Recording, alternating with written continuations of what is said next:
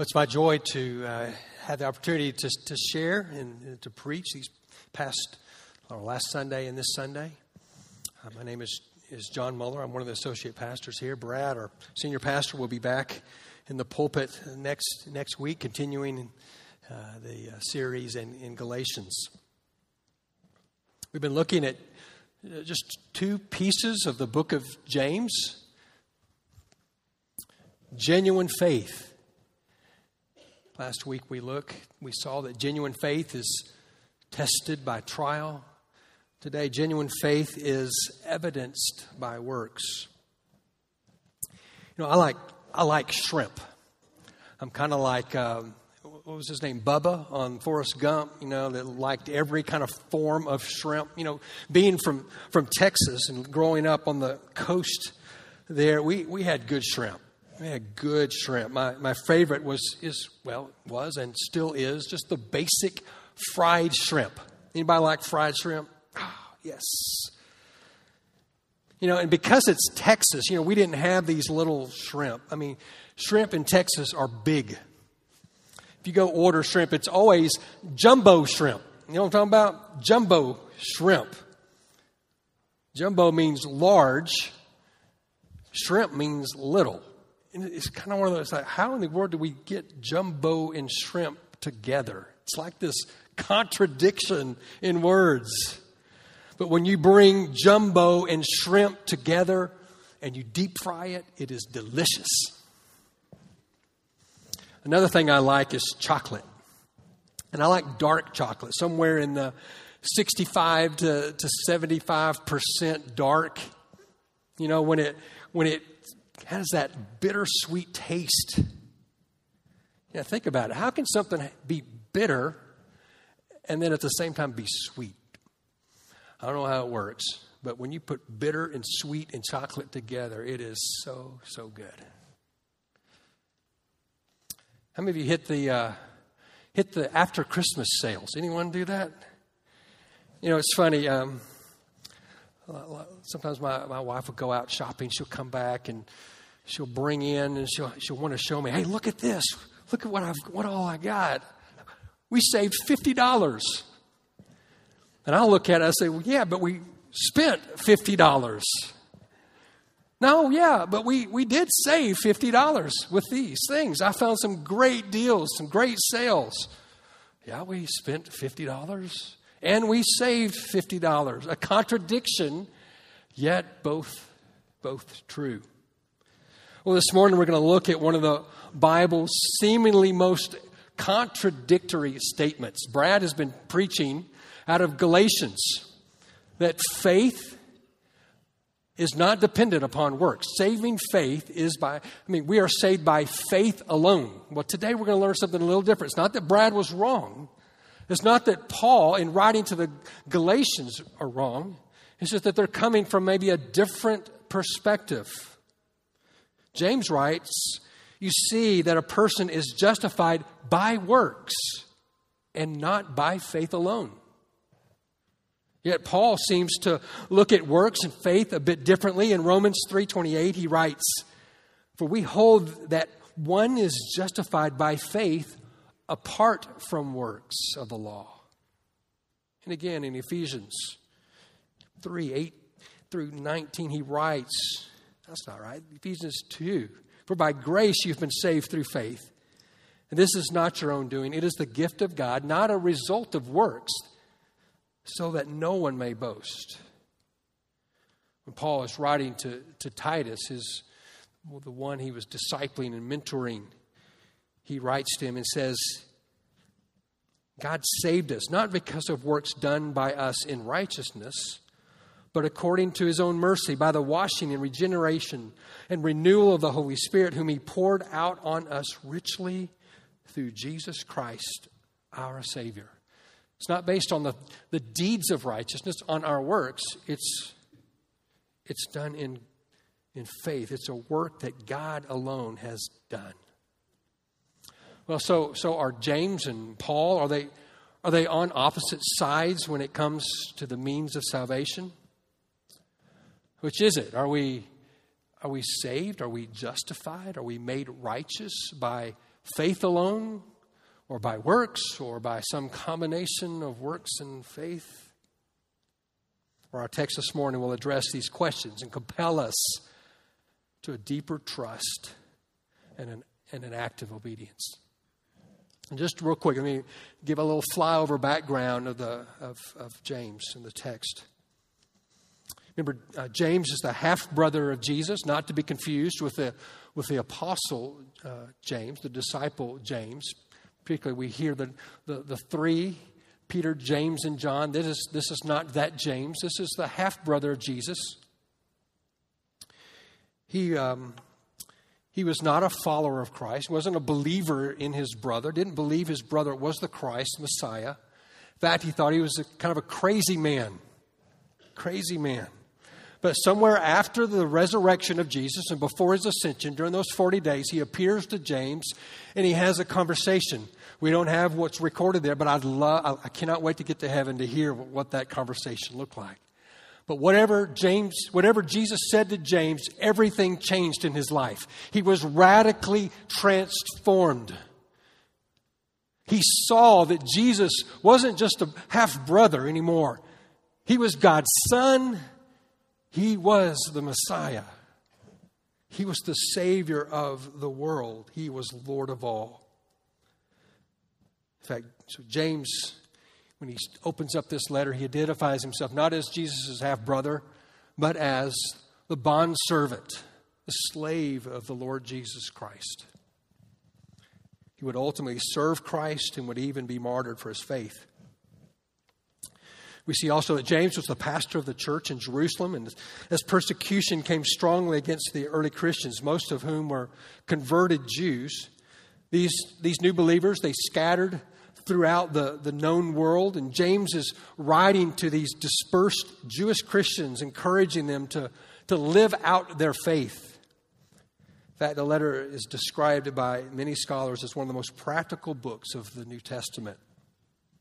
James is describing in, in beautiful detail how genuine faith should manifest itself in the life of the believer. As I mentioned last Sunday, we, we looked at James' first call to genuine faith. Genuine faith is going to be tested by trial. Trials will come. It's not if, it's when. And he tells believers to consider it all joy when they experience trials of various kinds. We too will meet trials in our lives, and we can find joy in them, knowing that God is doing a work in us. He is making us complete more and more like Jesus Christ. He's deepening our prayerfulness. He's bringing us into dependence upon Christ in the trials, and He's blessing and gifting us with the promise of eternal life. And now, as we jump over into chapter 2, James is going to highlight genuine faith. This same genuine faith, but he's going to look at it from a little different angle.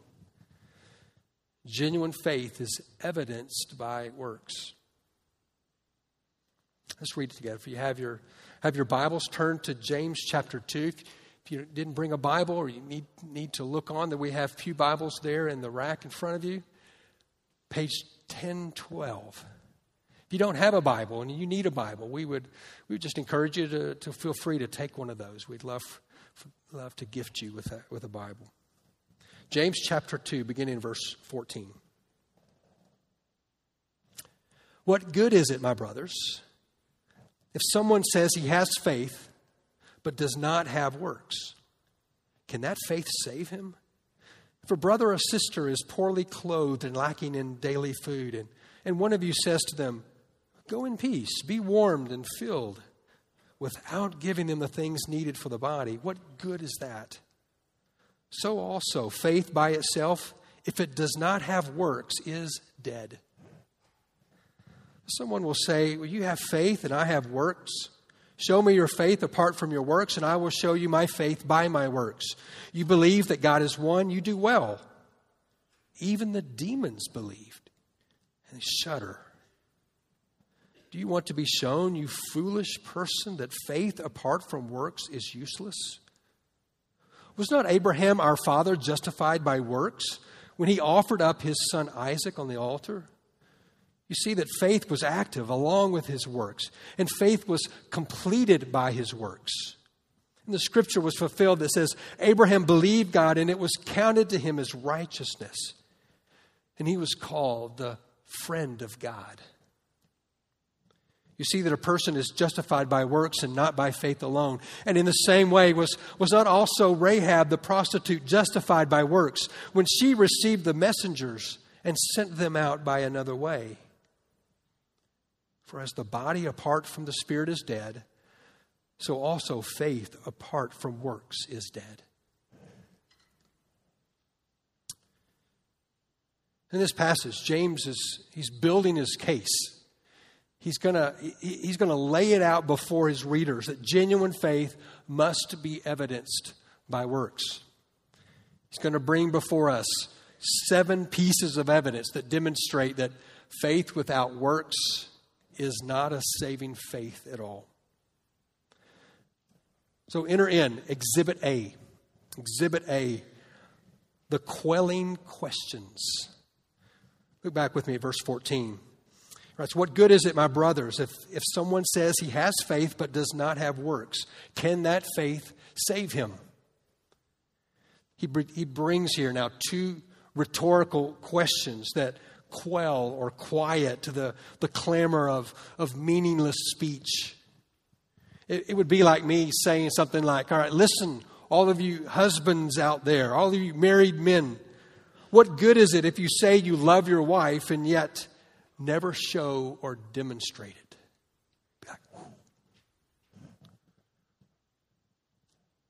Is that the kind of love in a covenant marriage? what about students, college students, getting ready to go back to school here in another week or so? What good is it, students, if you say you're learning a lot, but you haven't passed a single exam? what good is it?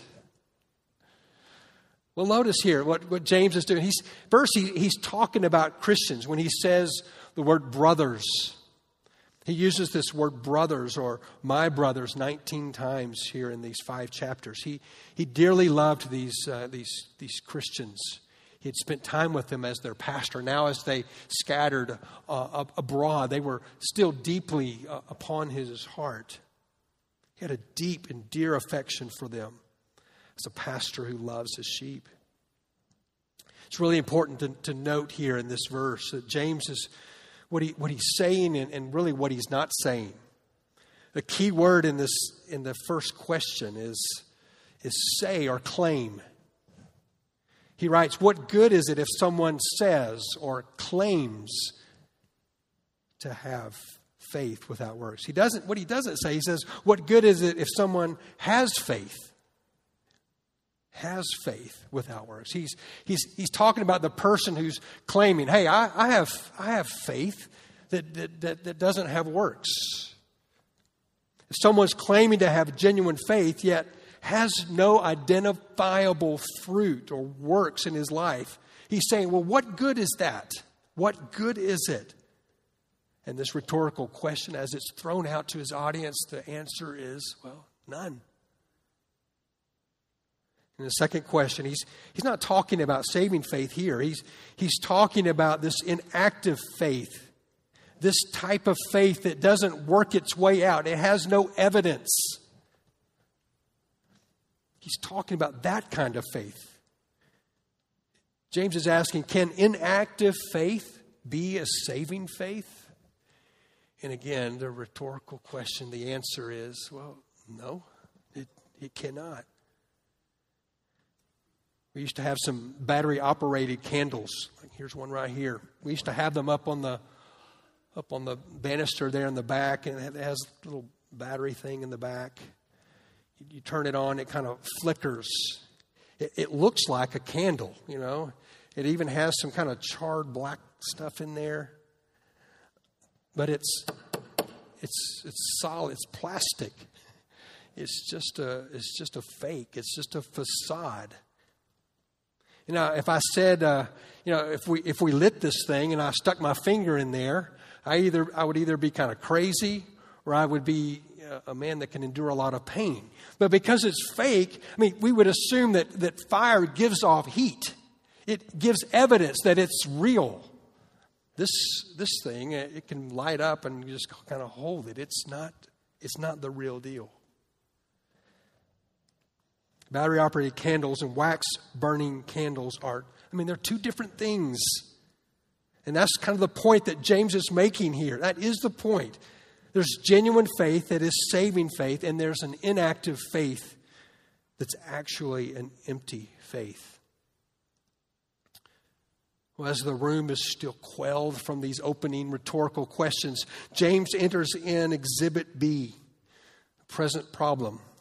Look again at verses 15 through 17. He says, If a brother or sister is poorly clothed, lacking in daily food, and one of you says to them, Go in peace, be warmed and filled, without giving them the things needed for the body, what good is that?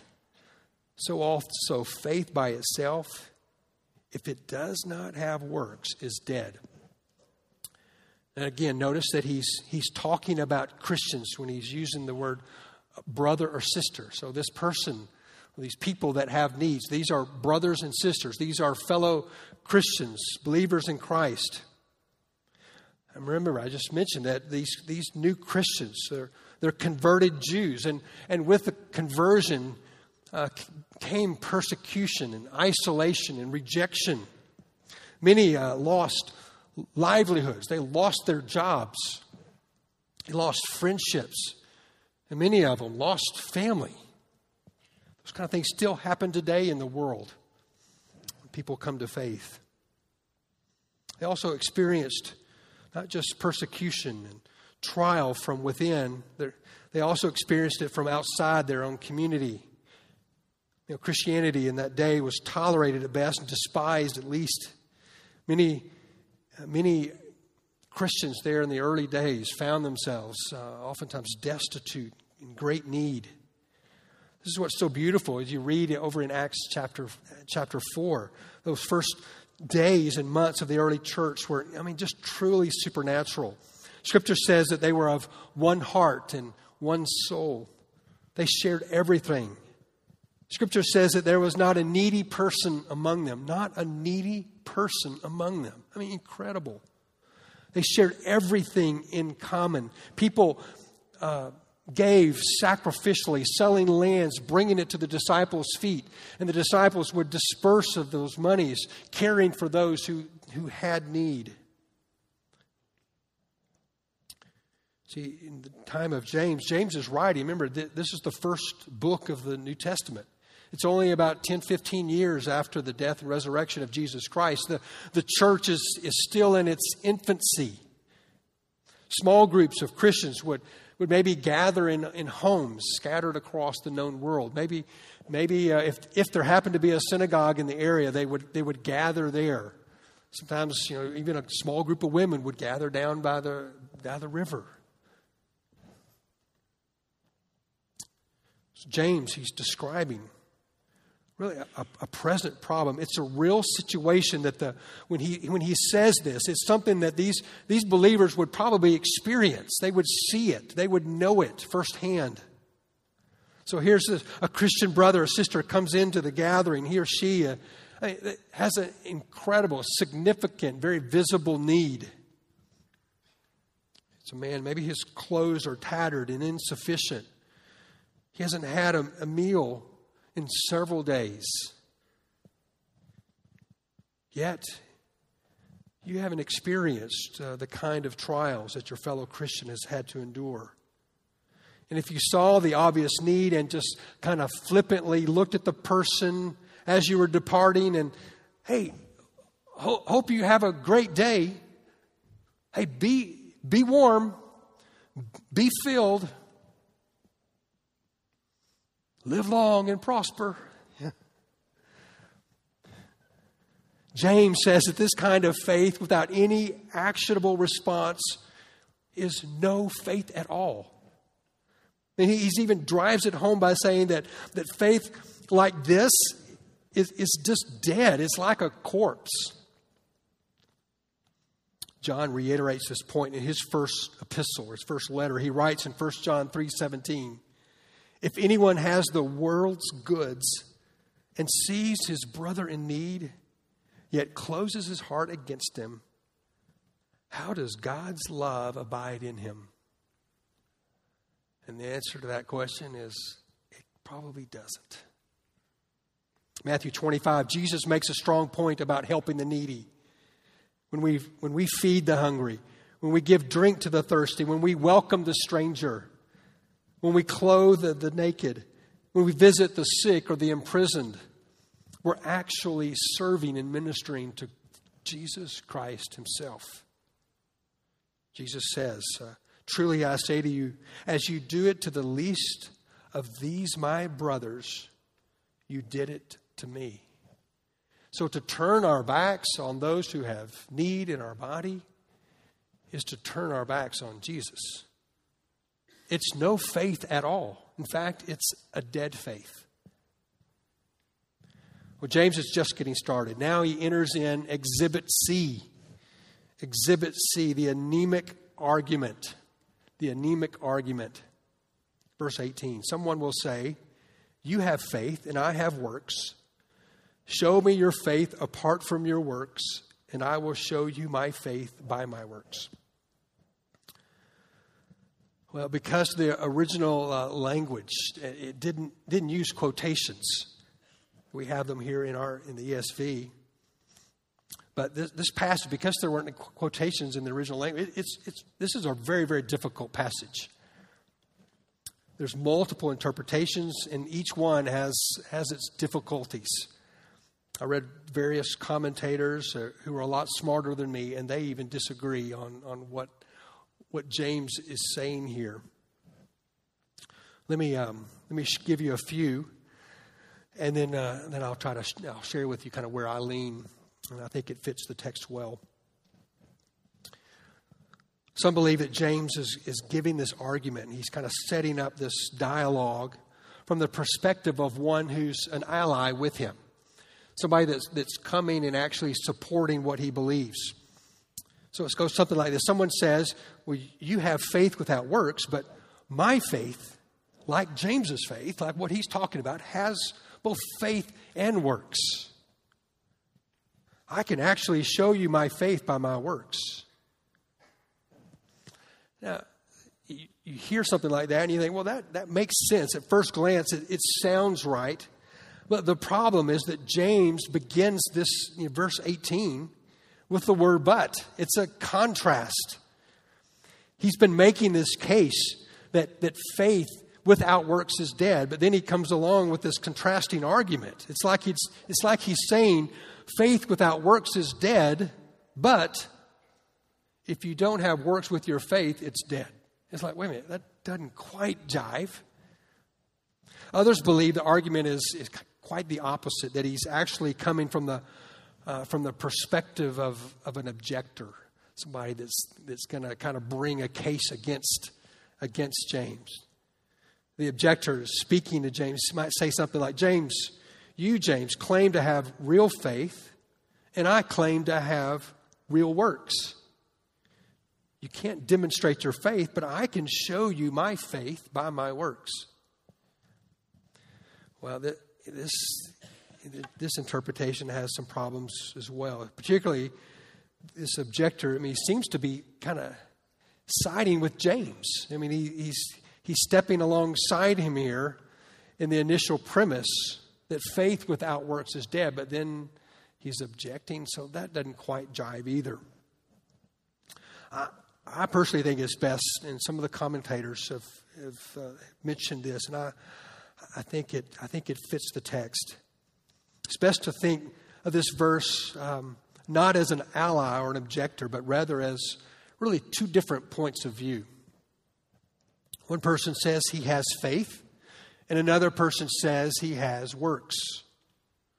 He's putting faith in, in one corner of the ring and, and works in the other corner of the ring. And the, the argument is that faith and works can, can somehow be separated. In my opinion, I think the ESV actually puts the quotation marks uh, just right. We have two separate positions. You have faith, I have works. It's kind of like now presenting in the red corner, weighing in at 185 pounds, faith. And over here in the blue corner, we have weighing in also at 185 pounds, works. They're separated out and they're going to duke it out together. James steps in and says, Well, this argument is anemic. I mean, it just doesn't work. For faith and works, they cannot be separated. You can't, you can't put them in different corners. I mean, he, he even gives a challenge. He says, Show, uh, show me or demonstrate for me your faith without works. It can't be done. Genuine faith will be evidenced by works. Faith and works go hand in hand. He says, I'll show you my faith by my works. You'll see it being lived out in my life, and you'll know this is genuine faith. James, here he is, building his case. He's just getting started. Enter Exhibit D, the false foundation. The false foundation. Look with me at verse 19. You believe that God is one, and you do well. But even the demons believe and shudder. Here, James draws upon a very familiar passage in, in Deuteronomy chapter 6, verses 4 through 5. It says, Hear, O Israel, the Lord our God, the Lord is one. You shall love the Lord your God with all of your heart, with all of your soul, with all of your might. This passage in, in the Jewish tradition is known as the Shema.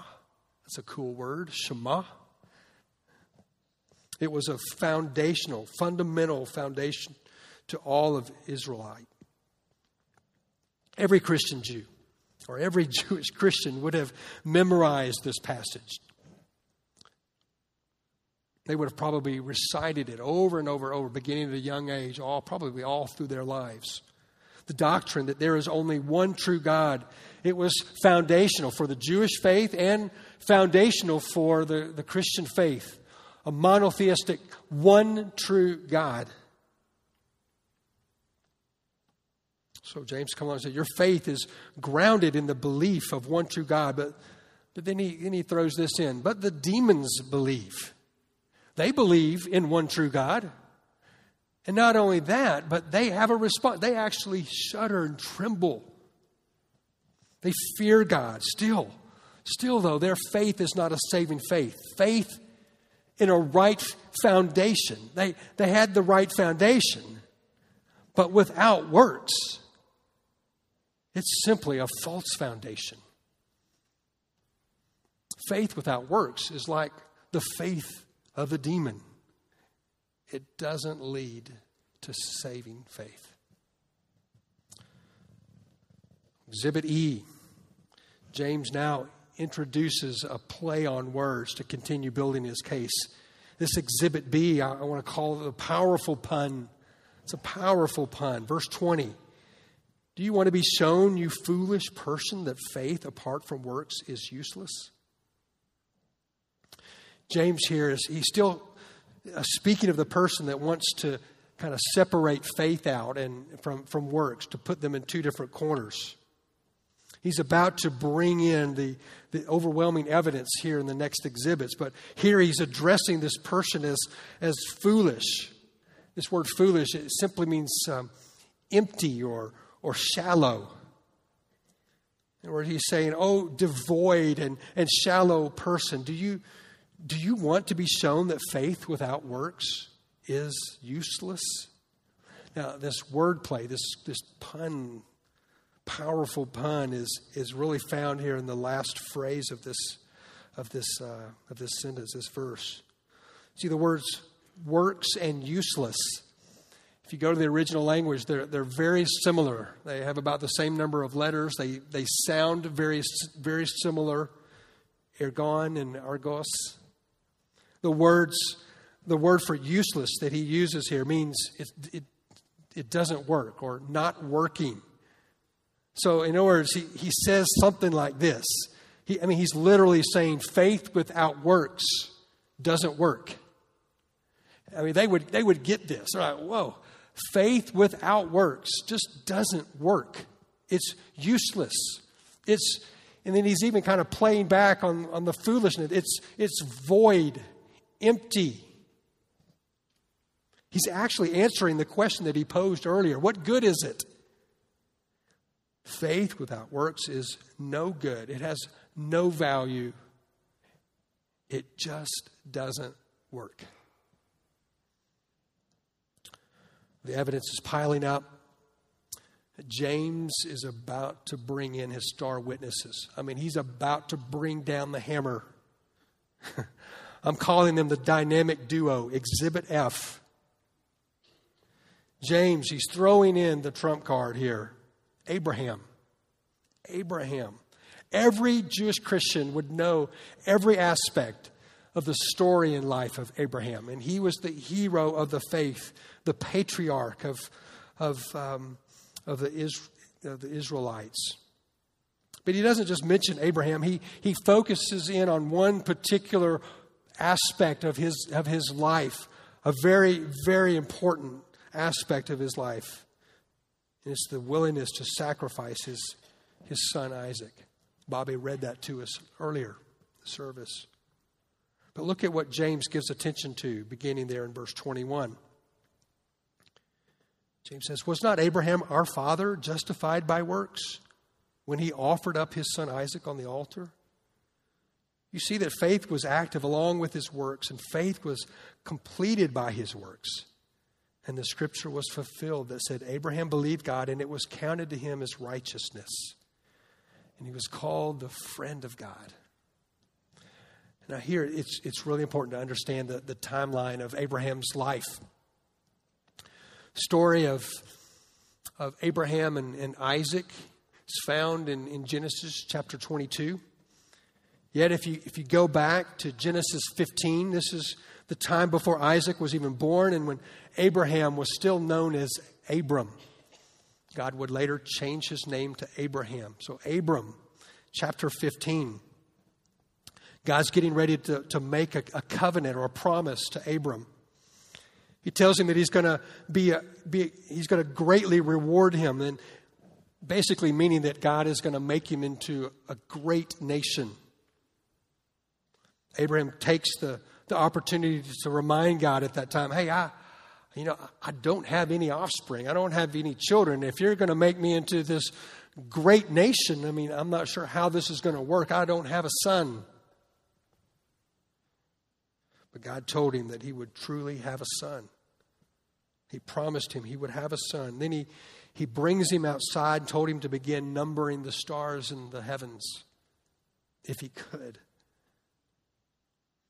The Bible says in Genesis 15, verse 6 Abraham believed the Lord, and God counted it to him as righteousness. See, Abram had faith in God's promise. He believed him.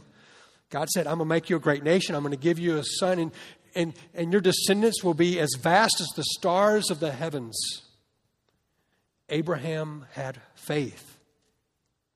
He didn't do anything, he didn't bring anything to the table, he didn't have any works. He just believed, he trusted, he had faith in the promise and faithfulness of God.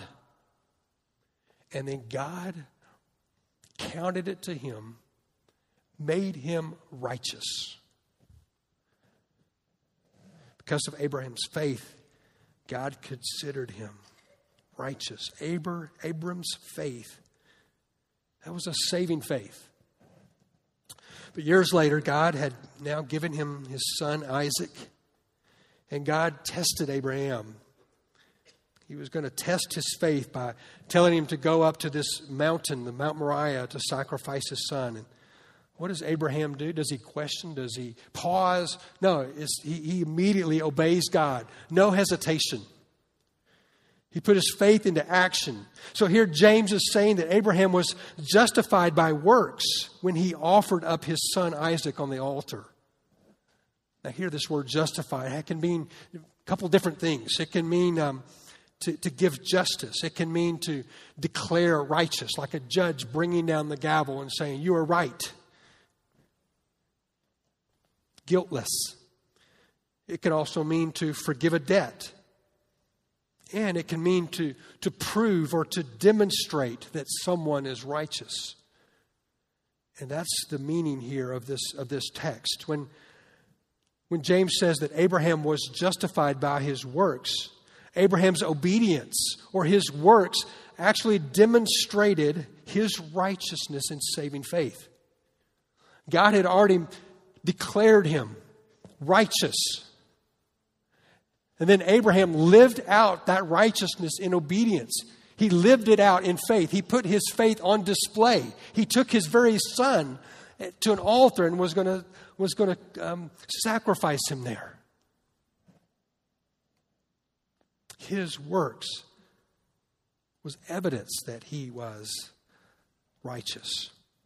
I like what John Calvin writes. He says, Man is not justified by faith alone, that is, by a bare and empty knowledge of God. He is justified by works, that is, his righteousness is known and proved by his fruits. Regarding this seemingly contradictory statements, we first, re- we first read um, um, between James and, and Paul at the beginning. Paul says that we are justified by faith apart from works. James says that we are justified by works and not by faith alone. Well, what, what gives? How do, how do we bring this seemingly contradiction together? Well, Paul, what, what he's doing, he's focusing on the, on the time before salvation. James is, is focusing on the time after salvation. See, See, this, this time when Paul is focusing before salvation, God, is, God considered Abraham righteous in Genesis 15. He was justified by, by faith alone. Abraham, again, he, he didn't bring anything to the table there. He didn't bring works. It wasn't works that, that justified him, it wasn't works that made him right. It was God's good grace. It was his faith in the promises of God, and God declared him righteous. Now, James, on the other hand, again, he's focusing on the time after salvation. See, Abraham demonstrated that his faith, his faith was genuine. And he truly was made righteous by obediently walking through the trial, trusting in, in God. His faith was active along with his faith, along with his faith and his works, working together. The genuineness of his faith was proven demonstrated by his works. So, see here, the, in writing to the Galatian and Roman believers, what Paul is doing, he's fighting against a tradition based faith that promoted a, a works based salvation. That's not the issue that James is dealing with in this early church with these, with these young believers. James was fighting against this fruitlessness based faith that promoted a, a facade based salvation. See, these were young new believers, and they were going out into the world facing persecution. He said, Hey, if you have genuine faith, it's going to show itself even amidst trial. What about you? When the squeezing, when the heat comes, what bursts forth is their fruit. Faith and works are intertwined. They're like, in a sense, two wings of, of a bird that flies using both of his wings to soar through the air. James also gives another hero of the faith.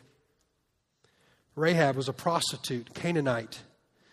Joshua 2, we read that she lived in Jericho where the Israelites were prepared to destroy the, about the time when they were going to come in and, and, and bring Jericho down. She had heard the story of, of God's incredible and, and mighty works. And she believed. She believed that God was the one true God. She acted upon her faith by hiding the spies. And she even let them out, helped them escape without being, being noticed. It's a beautiful contrast here of people. We have here the, the, the patriarch, Abraham, known as the friend of God, alongside this prostitute, known as a woman of low esteem. Yet both, both of them fused faith and works. They both showed that genuine faith is evidenced by, by works. Let me, let me pause just a minute. I want to talk to, To all the parents out there with young children. I'm talking to myself as well. I, I have a young girl, Bethany, in sixth grade. See, James' words to us here in this passage say, should encourage us to be, to be patient and, and a bit cautious when it comes to the salvation of our children. When we see our children first begin to understand the gospel and take interest in, in the Word of God, I mean, we, we, may be, we may be seeing the first fruits of God's saving work in their life, those first fruits of, of faith. Yet there, there may be times when we, we want to rush too quickly, wanting to see our children, children baptized. Your elders are working through this, and we'll soon be kind of sharing some of our thoughts on this.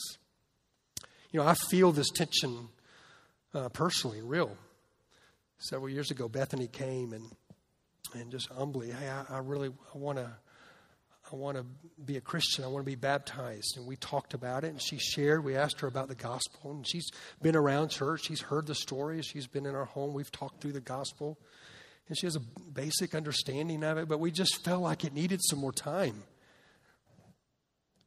We need more time to blossom and to give evidence of saving faith. We don't want to discourage her. I don't want to discourage her and saying, "Hey, we just need to wait." At the same time, I want to, so, so what we do, we affirm her with, with great joy, every aspect of God's renewing work in her life. Like Abraham and Rahab, the days will soon come when, when her faith and maybe the faith of your children, we pray, will be, will be tested. And, and, and this testing, it, I mean, it doesn't take away from, from their faith, it, it will only affirm it.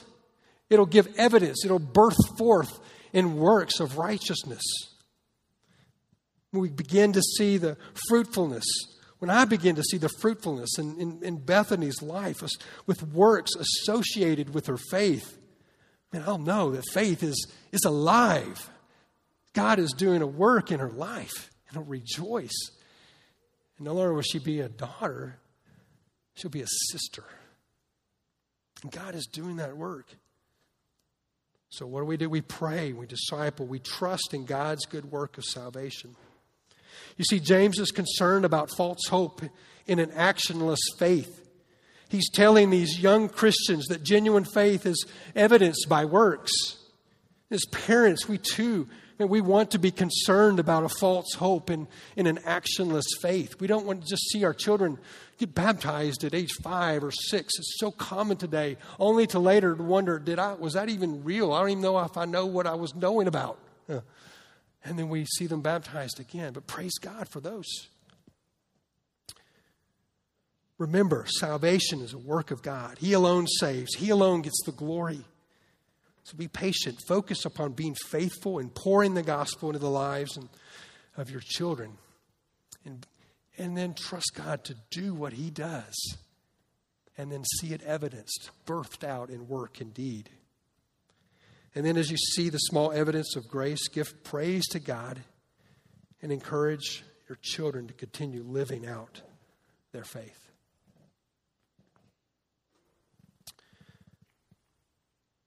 James brings us to his final piece of evidence as he makes his case. Enter Exhibit G closing corpse.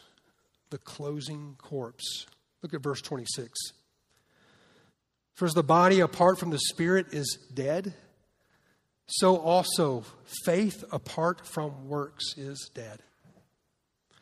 Now, James, he's getting pretty graphic here. It's if, as if he, before his audience, he, he rolls in the, the casket and there lay this body. And he says something like, Do you see this body here that has no breath in it? When you take away the spirit from the body, you take away its life. The body apart from the spirit is dead. It's, it's just a corpse. This picture, exactly. This is exactly what faith is apart from your works. If your faith has no part in works, if there's no demonstration of works resulting, evidenced by your faith, then your faith is dead. It's like a corpse. Jesus spoke about the importance of bearing fruit. There in the Sermon on the Mount in Matthew 7, Jesus says, So every healthy tree bears good fruit, but the diseased tree bears bad fruit. A healthy tree cannot bear bad fruit, nor can a diseased tree bear good fruit. Every tree that does not bear good fruit is cut down and thrown into the fire. Thus, you will recognize them by their fruits. You know, if, you, if your faith is genuine, you can be absolutely sure that it will be evidenced by works, by fruit. Every healthy tree bears good fruit. So, what do we do? How do we respond to James's words here in this passage? Well, if you're a follower of Christ, let me, I just want to encourage you. I want to encourage you to press on in, in your faith. Paul says in Philippians 2:12, "Therefore, my beloved, as you have always obeyed, so now, not only as in my presence, but much more in my absence, work out your own salvation with fear and trembling. For it is God who works in you both to will and to work for his good pleasure. You and I are to work out, to display, to put on display the salvation of our faith with fear and with trembling. We are to continue walking in obedience. So let me encourage you. I'd, I'd encourage you to read through the rest of, of the book of James. Be joyful in trial. Be generous in love, guarded with your tongue, reliant on God's wisdom. Be cautious against worldliness, ever dependent upon the Lord, patient in suffering, constant in prayer. Be a doer of the word. Continually put off the old self and, and seek to put on Christ. Die to self daily. Take up your cross and follow, pursue, go after Christ. Fix your eyes on Jesus, the author, perfecter of your faith. Live for him. Bear fruit. Abide in Christ. And let your fruit burst forth for the glory of his name. Live out the one another's of the Word of God. As I mentioned last week, walk with one another in trials. Be vulnerable and step into the brokenness and trials of others. Well, maybe you're here today and, you would call yourself a Christian. You would claim, I am, yes, I'm a Christian. Yet, if you were to be honest, you might look at your life and you would say, I, I say I have faith, but there's no evidence of works. My faith is really not evidenced by any works. There's little, if any, spiritual fruit in your life. I don't, I don't want to make you doubt or fear this morning. That's not what I'm. That's not what James is doing. But I do want you to know for sure that that you have the kind of, of saving faith that James is talking about. This genuine faith. He's talking about um, a, a faith that's lived out in works. Jesus, Jesus also said, remember, Jesus is a tree without fruit. A, a tree that has genuine faith is going to bear fruit. Those that, that do not are going to be cut down and thrown into the fire. He's talking about a real future when, when all of us will stand before Him who judges the living and the dead. And without, without saving faith evidenced by works, God will cast those with a, with a workless faith, He will cast them from His presence to a real place called hell, where the full weight and wrath of His anger will, will rest upon sinners eternally. If you don't have genuine faith evidenced by works, ah, I implore you, I implore you to turn to Christ. Even today, Jesus Christ went to a cross to bear the punishment of our sin and to give us the gift of eternal life. And to receive the gift of life, we turn from our sin and we trust, we place our faith in Christ alone. And when we turn and trust God as the only righteous judge, He brings down the gavel and He declares us righteous, not based upon what we've done, but because of what Jesus Christ has done. And then, as a follower of Christ, we begin to live out what it means to, to, to walk in newness of life. We begin to bear and see fruit evidenced in our life. like a flame that naturally gives off heat. The believer naturally gives off works. I'll be down front at the end of the service. Brad and Stephen, our staff, elders, we'd love to visit with you more about what it means to be a follower of Christ. Genuine faith is evidenced by works. Faith without works is dead. But faith with works is alive for the glory of God. Let's pray together.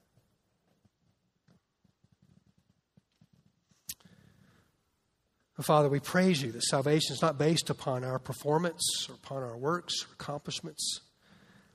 It's based fully in the work of Christ on our behalf. At the same time, God, we praise you that our faith accomplishes much. Our, our faith brings forth the fruit of righteousness that comes through Jesus Christ to the praise and honor and glory of God. So, God, fill us with your Spirit that we might bear lasting fruit as we abide in Christ day by day. And may the world see our good works and glorify the God of heaven. We pray all these things in the matchless, strong name of Jesus. Amen.